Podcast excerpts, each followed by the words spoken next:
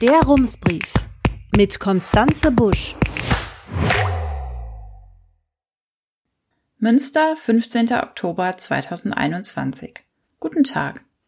Heute geht es um einen Vorschlag, den die CDU vor zwei Wochen im Rat gemacht hat. Münster und die Münsterlandkreise sollen eine Wasserstoffkooperation ins Leben rufen, um die Forschung und Infrastruktur für die Technologie voranzubringen. Der Kanal solle als Transportweg einbezogen werden und in der Nähe des Kanals solle ein Elektrolyseur errichtet werden, also eine Anlage, die Wasserstoff herstellt. Weil zwischen der Ratssitzung und dem Brief nur ungefähr ein Tag Zeit war, konnte ich nicht sofort klären, was an dem Vorschlag dran ist und warum Grüne, SPD und Volt ihn abgelehnt haben.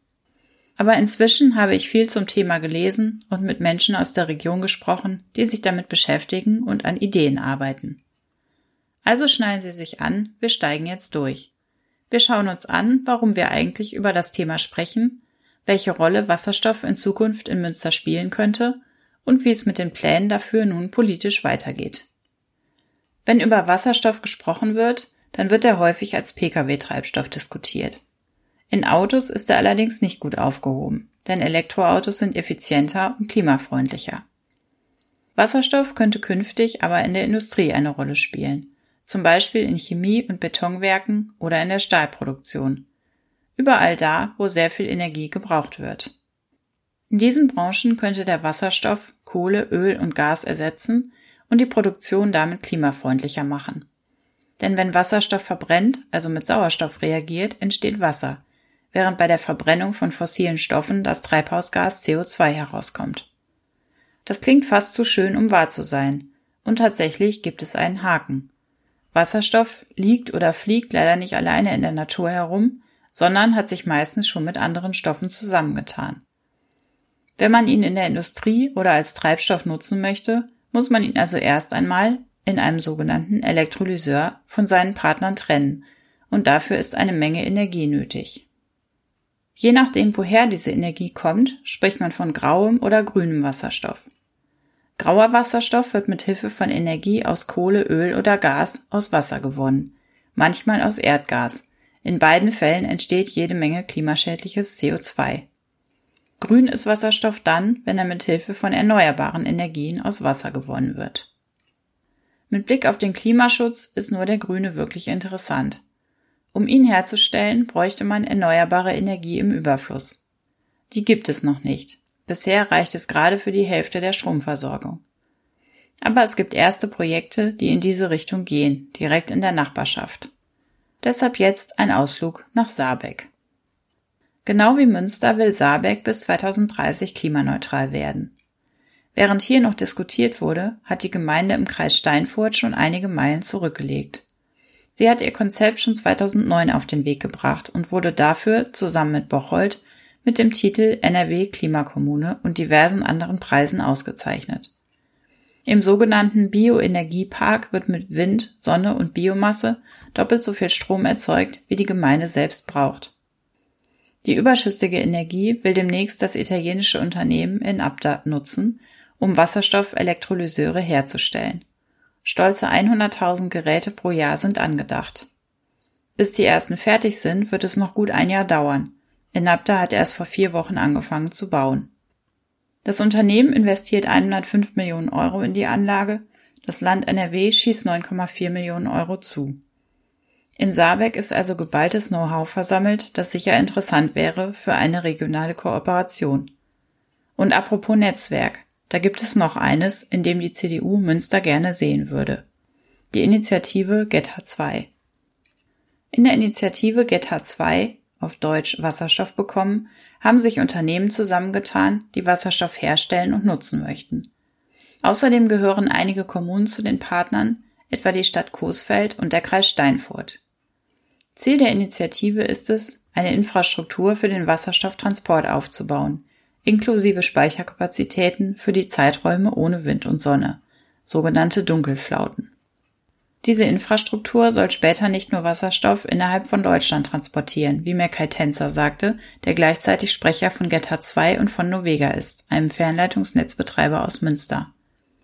Deutschland wird seinen Bedarf an grünem Wasserstoff aller Voraussicht nach auch in Zukunft nicht selbst decken können. Deshalb soll das Leitungsnetz, für das unter anderem nicht mehr benötigte Erdgasleitungen umfunktioniert werden sollen, auch an internationale Pipelines angeschlossen werden. Über die könnte Wasserstoff zum Beispiel aus sonnigen oder windigen Regionen, in denen er günstiger herzustellen ist, importiert werden. Und er ließe sich auch per Schiff zu den Nordseehäfen transportieren und dort ins deutsche Netz einspeisen. Bisher sind das alles noch Ideen, aber ein erstes konkretes Projekt ist in Arbeit. Ab 2023 sollen rund 130 Kilometer lange Leitungen Wasserstoff von Windparks in Lingen zu Industrieanlagen im Ruhrgebiet bringen. Sie sollen dort zum Beispiel den Chemiepark Mahl mit Energie versorgen. Der zweite große Abnehmer ist eine Ölraffinerie von BP in Gelsenkirchen, die mit Hilfe des grünen Wasserstoffs Rohöl zu Benzin, Diesel und Heizöl verarbeiten wird. Nicht gerade klimafreundliche Endprodukte, aber immerhin wird bei der Produktion weniger CO2 anfallen. Ab 2026 wird es noch etwas grüner. Dann soll auch ein Stahlwerk angeschlossen werden. Und bis 2030 soll das Netz schon auf 1300 Kilometer Leitungen wachsen und Wasserstoff für die Herstellung von synthetischem Kraftstoff für Flugzeuge liefern. Ein visionäres Projekt, das Pionierarbeit leistet. Aber die Frage ist, würde sich das für Unternehmen in Münster lohnen? Die Stahlwerkdichte ist hier ja nicht so hoch und es gibt auch keinen Chemiepark. Gäbe es in Münster also Bedarf, sich der Initiative und damit der Infrastruktur anzuschließen?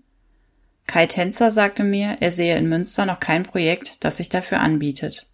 Und auch Eckhard Göske, Abteilungsleiter Industrie bei der IHK Nordwestfalen, sieht ein Mengenproblem es lohne sich eher für Industriestandorte wie das Ruhrgebiet eine Infrastruktur aufzubauen.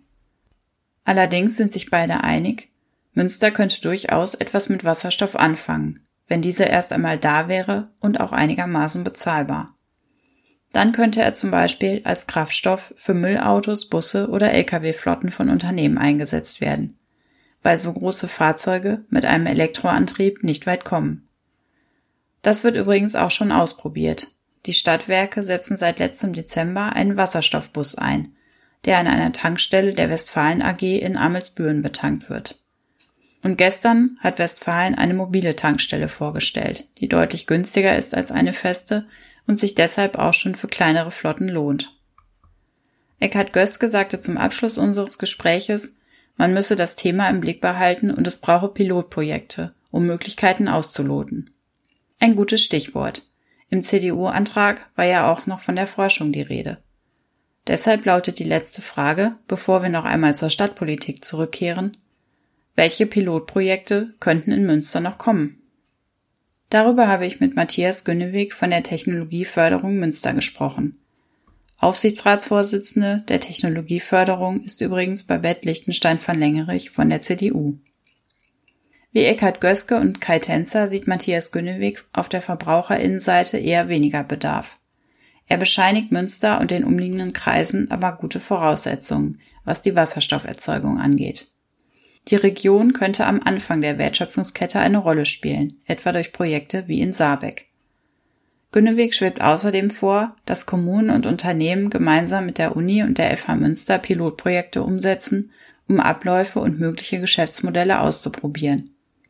Man könnte in Reallaboren testen, wie man Erzeuger und Verbraucher so zusammenbringen kann, dass es sich für beide Seiten lohnt. Etwa indem ein Elektrolyseur erst einmal ein Unternehmen versorgt oder auch ein kleines Wohngebiet, wo der Wasserstoff unter anderem als Energiespeicher dienen könnte.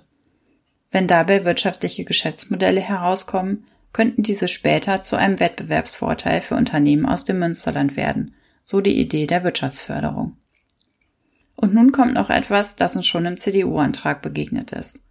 Matthias Günnewig hat schon mehrere Möglichkeiten im Kopf, wie die Region den Kanal nutzen könnte. Das hier wären seine Vorschläge. Erstens regional, um Wasserstoff von dezentralen Erzeugern, zum Beispiel einem Elektrolyseur an einem Windpark, zu dezentralen Abnehmern, zum Beispiel kleineren Unternehmen in der Region, zu transportieren.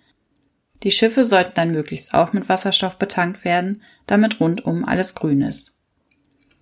Zweitens überregional, indem ein regelmäßiger Pendelverkehr auf dem Wasserweg zwischen großen Erzeugern im Norden, zum Beispiel Offshore-Windparks, und großen Verbrauchern in Industrieregionen eingerichtet wird. Davon könnten dann auch kleinere Abnehmer im Münsterland profitieren.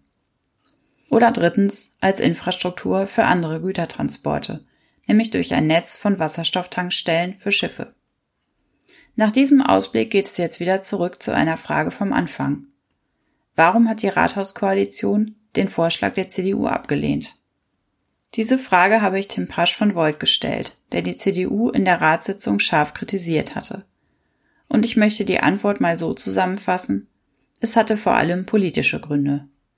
Der Wasserstoffvorschlag war Teil eines Gesamtantrags, mit dem die CDU viele von der Stadt vorgeschlagenen Klimaschutzmaßnahmen durch eigene Vorschläge ersetzen wollte. Das kam beim Ratsbündnis nicht gut an, und die Gesamtsituation war also nicht gerade geeignet, um derart weitreichendes zu diskutieren.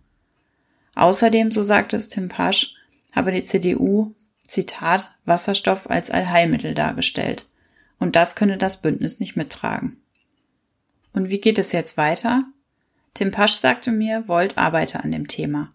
Die Ratsgruppe müsse sich zu den Details noch mit den beiden anderen Koalitionsparteien abstimmen.